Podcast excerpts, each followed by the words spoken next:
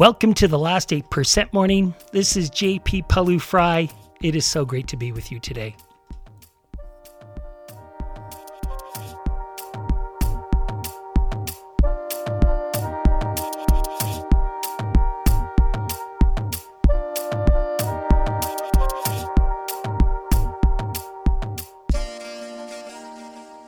In this episode, the second of our Olympic issue, do you sometimes struggle with fear and become stuck and feel like you are missing out in your career or in your life experiences because of it?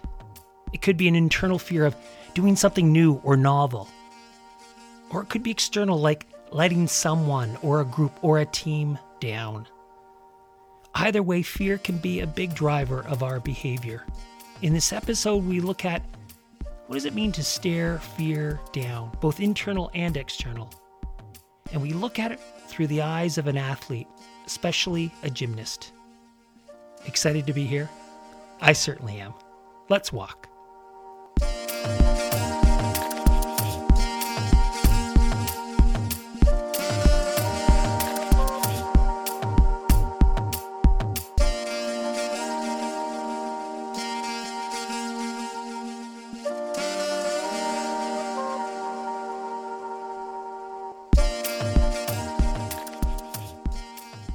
Out walking, enjoying this gorgeous day, moving as we are able. If you're new to the podcast, we walk. We integrate movement and mindfulness and mental training exercises so that we can be our best when we face our most difficult last 8% situations. So we can manage our emotions and stay and not run when things get hot. So great to be with you today. So, feeling our feet on the ground.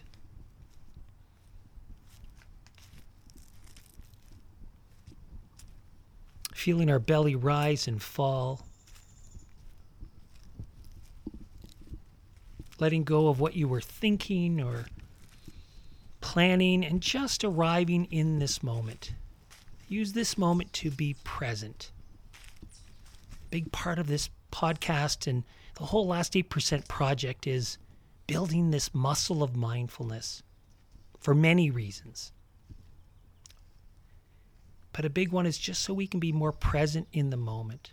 Physical sensations only exist in the present moment, unlike thoughts. So it's one way to anchor ourselves in the moment. So feel your hands and arms as you are walking or moving.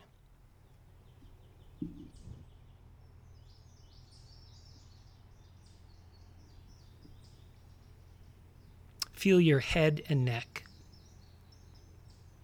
And just be present for whatever sensations you feel, not pushing anything away. Remember, mindfulness is paying attention on purpose, non judgmentally. So we're just being present for whatever it is that we feel, not trying to change it, not trying to push it away. And in so doing, we're building a tolerance for being uncomfortable if there's something that's not comfortable. And the more we can do this, again, the more we can stay and not run when things get hot. In a conversation, when we need to make a decision, we need when we need to perform or execute a task. So, just from your head to your toe, feel your whole body for a moment. What sensations are most intense? Whether pleasant or unpleasant, whether calm or not calm.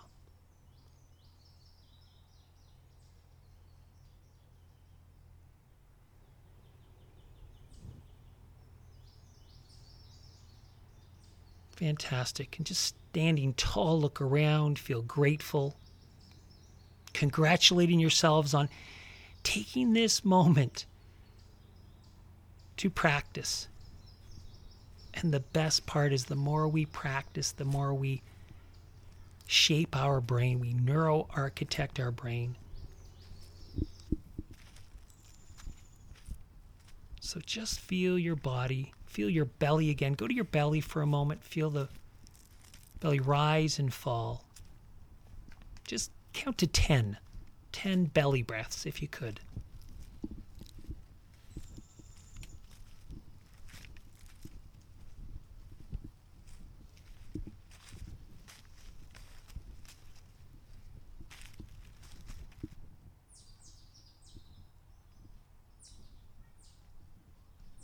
Where is your mind?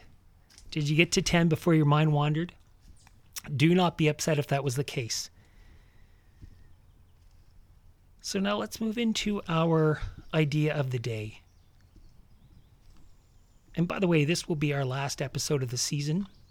We will still have episodes coming out every Tuesday, which we've chosen from our vault. And then I will see you again next season. And again, uh, remember we have our Last 8% Academy, our hybrid digital live course that is now open to join. It's a six week course that has app based micro learning, learn on your own in five minute increments, and also live classes and the ability to work with a peer coach, which is proving to be just a fantastic part of the offering. We're getting great feedback on it. Love to have you. Join us. So I'm not sure, as we go to our idea of the day, I'm not sure if you are a follower of the Olympics, and it's been maybe a bit more difficult because Tokyo is in a different time zone. And of course, we have people who listen all over the world, so maybe you are in the Japan time zone. But there is a story about a gymnast who was competing for her team and country in the Olympics, and they needed her to compete to win a medal. Are you familiar with the story? Well, I'm no, I'm not talking about Simone Biles competing at the Tokyo Games. I'm actually talking about Kerri Strug. You might remember that name, Kerri Strug. She competed for the U.S. in the Atlanta Olympic Games in 1996. Her team was in a nail biter of a competition, and it came down to the final event, and Strug had sprained her ankle on her first vault. So, should she run and do her second vault. She did. She competed a second vault, clinching gold for the U.S., and in so doing became a legend. Doing that vault injured and winning became synonymous with the athlete ideal of grit and determination and doing everything possible to win for team and country. But there's more to the story she actually did not make the decision to complete that second vault. Her coach, the now disgraced Bela Karolyi, did. And she actually did not need to vault for the team to win, though it was framed that way. More importantly, my point is it spoke to the drivers of behavior, which is what I want to focus on today. I'll come back to Kerri Strug in a minute. But we are students of human behavior at the Last 8% Project, whether our course, our hybrid digital live course, or this podcast. We're students of human behavior. So we want to understand things with the science of human behavior.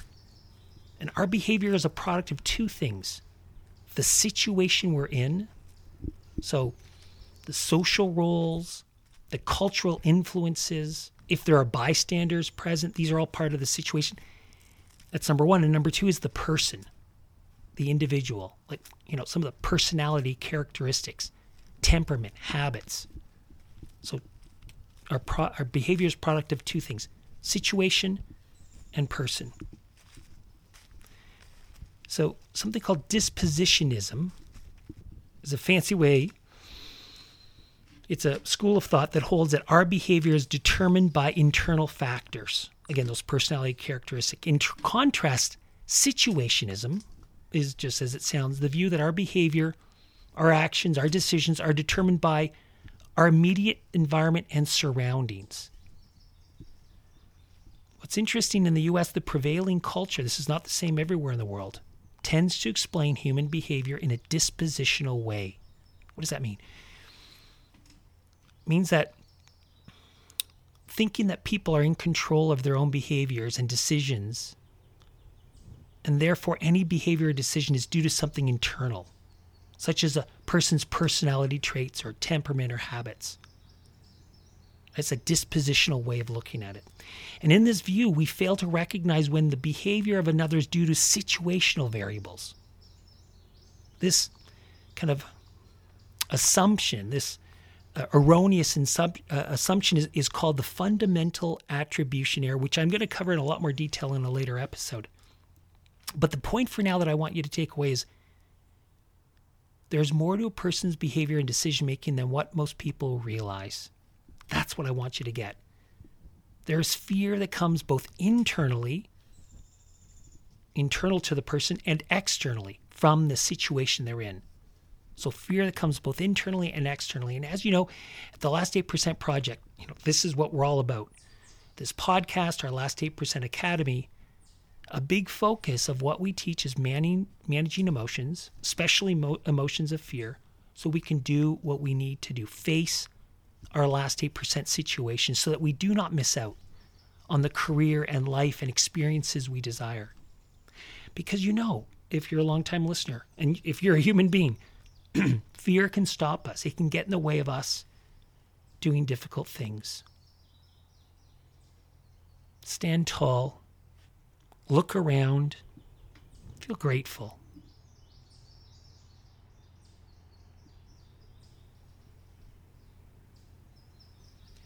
So, what do we do when we feel both internal and external fear and they are in opposition?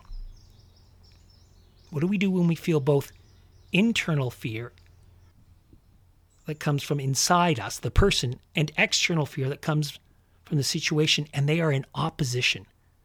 Let's go back to Kerri Strug in the 1996 Olympics. And that fear which I can imagine she felt in doing that vault injured. But also the fear that she felt and the pressure she felt of letting the coach or the team down. How did she choose? And remember, she actually didn't choose. Her coach took over and made the decision for her, which is a, a whole other issue. We'll talk about that in a, in a second as well. But let's go to ourselves. How would any of us choose in that situation? What fear would be driving our decision, the internal or the external? Because it's not obvious that we just push forward and compete no matter what. Because we could put ourselves at serious injury that way. Now, not in all situations, but certainly if you're a gymnast.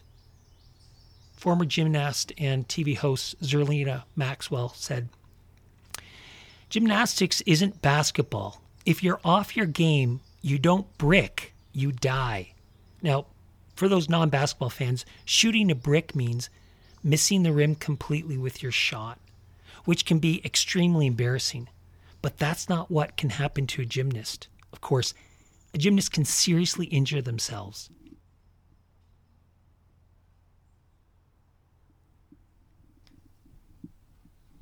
And for me, it brings up the situational factors that are sometimes at work in sport and at work, of course, for things like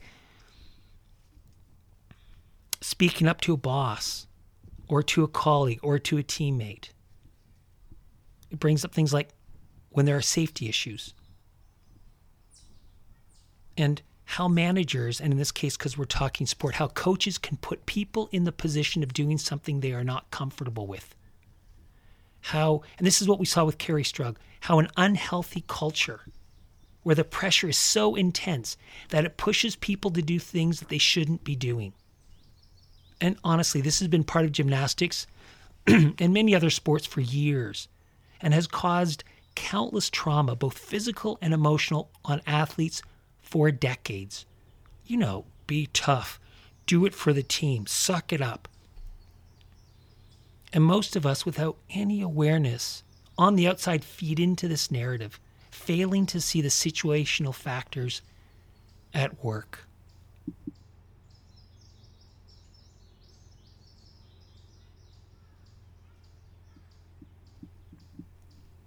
Which, of course, brings us to Simone Biles. You might not be a big gymnastics fan. I happen to be, uh, and it's mainly because one of my, because of my lovely cousin Jody, who competed uh, I became interested in gymnastics. And I mean, it's incredible as a sport, of course. But Simone Biles is considered the greatest and most dominant, probably, gymnast of all time. She a combined total of 31 Olympic and World Championship medals, most of them gold. This is nothing short of incredible. But this week in Tokyo, she faced something called the twisties, which is a phenomena where a gymnast experiences this loss of understanding of where they are at in the air. And remember, they flip in the air several times and twist, and it puts them at high risk of injury when they land. So, what should Biles do?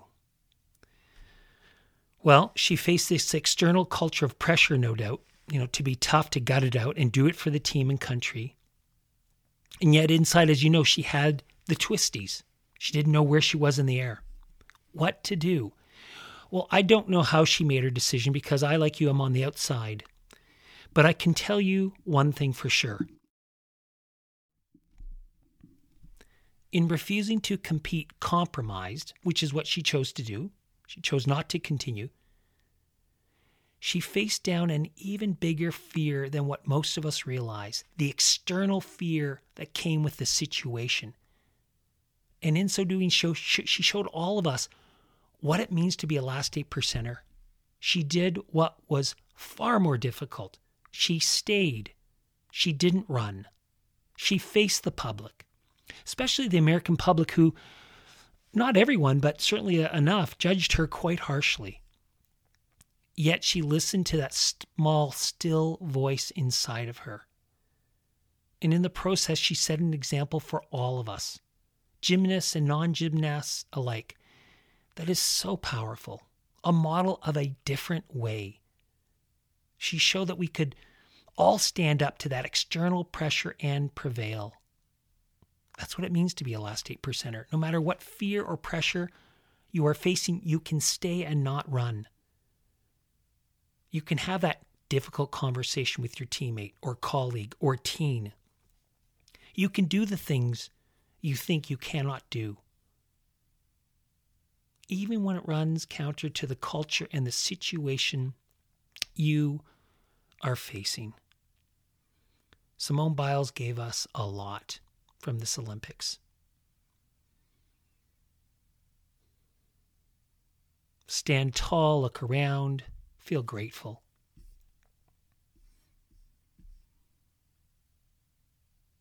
Bruce Lee said, I'm not in this world to live up to your expectations and you're not in this world to live up to mine. What a great quote. Now let's go to our three by three. Three mindful breaths right down into the toes, calming this body.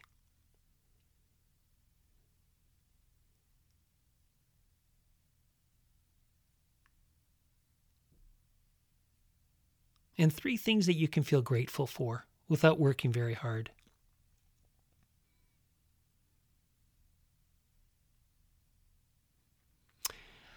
I am grateful for all the athletes who have inspired me in a big way, especially the Canadian beach volleyball team, have to say. and three things we want to get done today. What are three big rocks that you're going to focus on today that would make it a really good, productive day?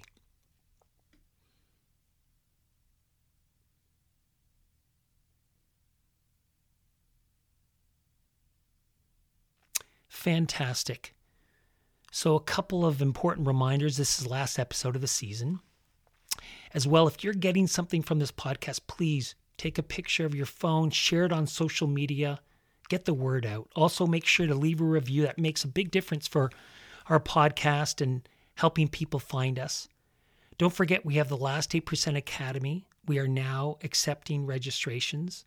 We are getting terrific feedback. We'd love for you to be become part of this, you know, app based micro learning, social learning all together.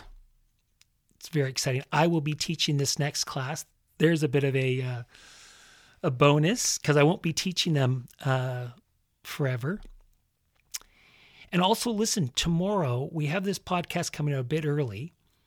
Um, tomorrow, which is Tuesday, August 3rd at noon Eastern, we have a Facebook Live. And I don't think you'll want to miss this. I'm going to interview Pete, who faced his own last 8% situation. And he tells us the story and what he did to manage it. And in, and in this kind of 30 minute training, you'll learn real tools to deal more effectively with your last 8%. And this comes this this content comes directly from the last 8% academy. Very inspiring stuff. You'll enjoy Peter. Please join us. And as we're finishing, again, let's take a mindful breath right down into the toes, calming this body. And looking around, feeling grateful, standing tall. It's been my pleasure, as always, to walk with you this season. I want to finish with a great quote by Rosa Parks. I've learned over the years that when one's mind is made up, this diminishes fear. Knowing what must be done does away with fear. Let me say that one more time. I've learned over the years that when one's mind is made up, this diminishes fear. Knowing what must be done does away with fear. Have a wonderful day and a brilliant summer.